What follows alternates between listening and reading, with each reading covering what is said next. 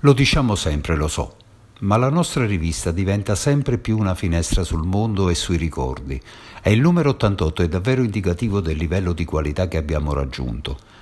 Benedetta ci porta in giro per il parco di Velia, regalandoci un tuffo nel passato in un presente finalmente accessibile.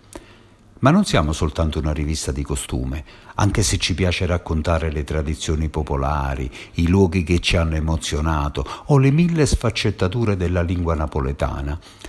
Non smettiamo mai di interrogarci sulle grandi tematiche della vita, sull'importanza della cultura come strumento di crescita, sugli invisibili relegati ai margini di una società sempre più inumana, sul concetto di coerenza che troppo spesso nascondiamo sotto il tappeto dell'indifferenza o della ricerca dell'utile. Non mancano momenti di dolcezza e ci emozioneremo di fronte a un padre che ama tanto disperatamente la figlia da mettersi a nudo di fronte alla sua innocenza. Rivivremo l'orrore della guerra nel ricordo di un nonno prigioniero e sopravvissuto per miracolo alla bestialità dell'uomo. Ricorderemo la figura di Andrea Purgatori, giornalista scomodo che della denuncia ha fatto il suo stile di vita.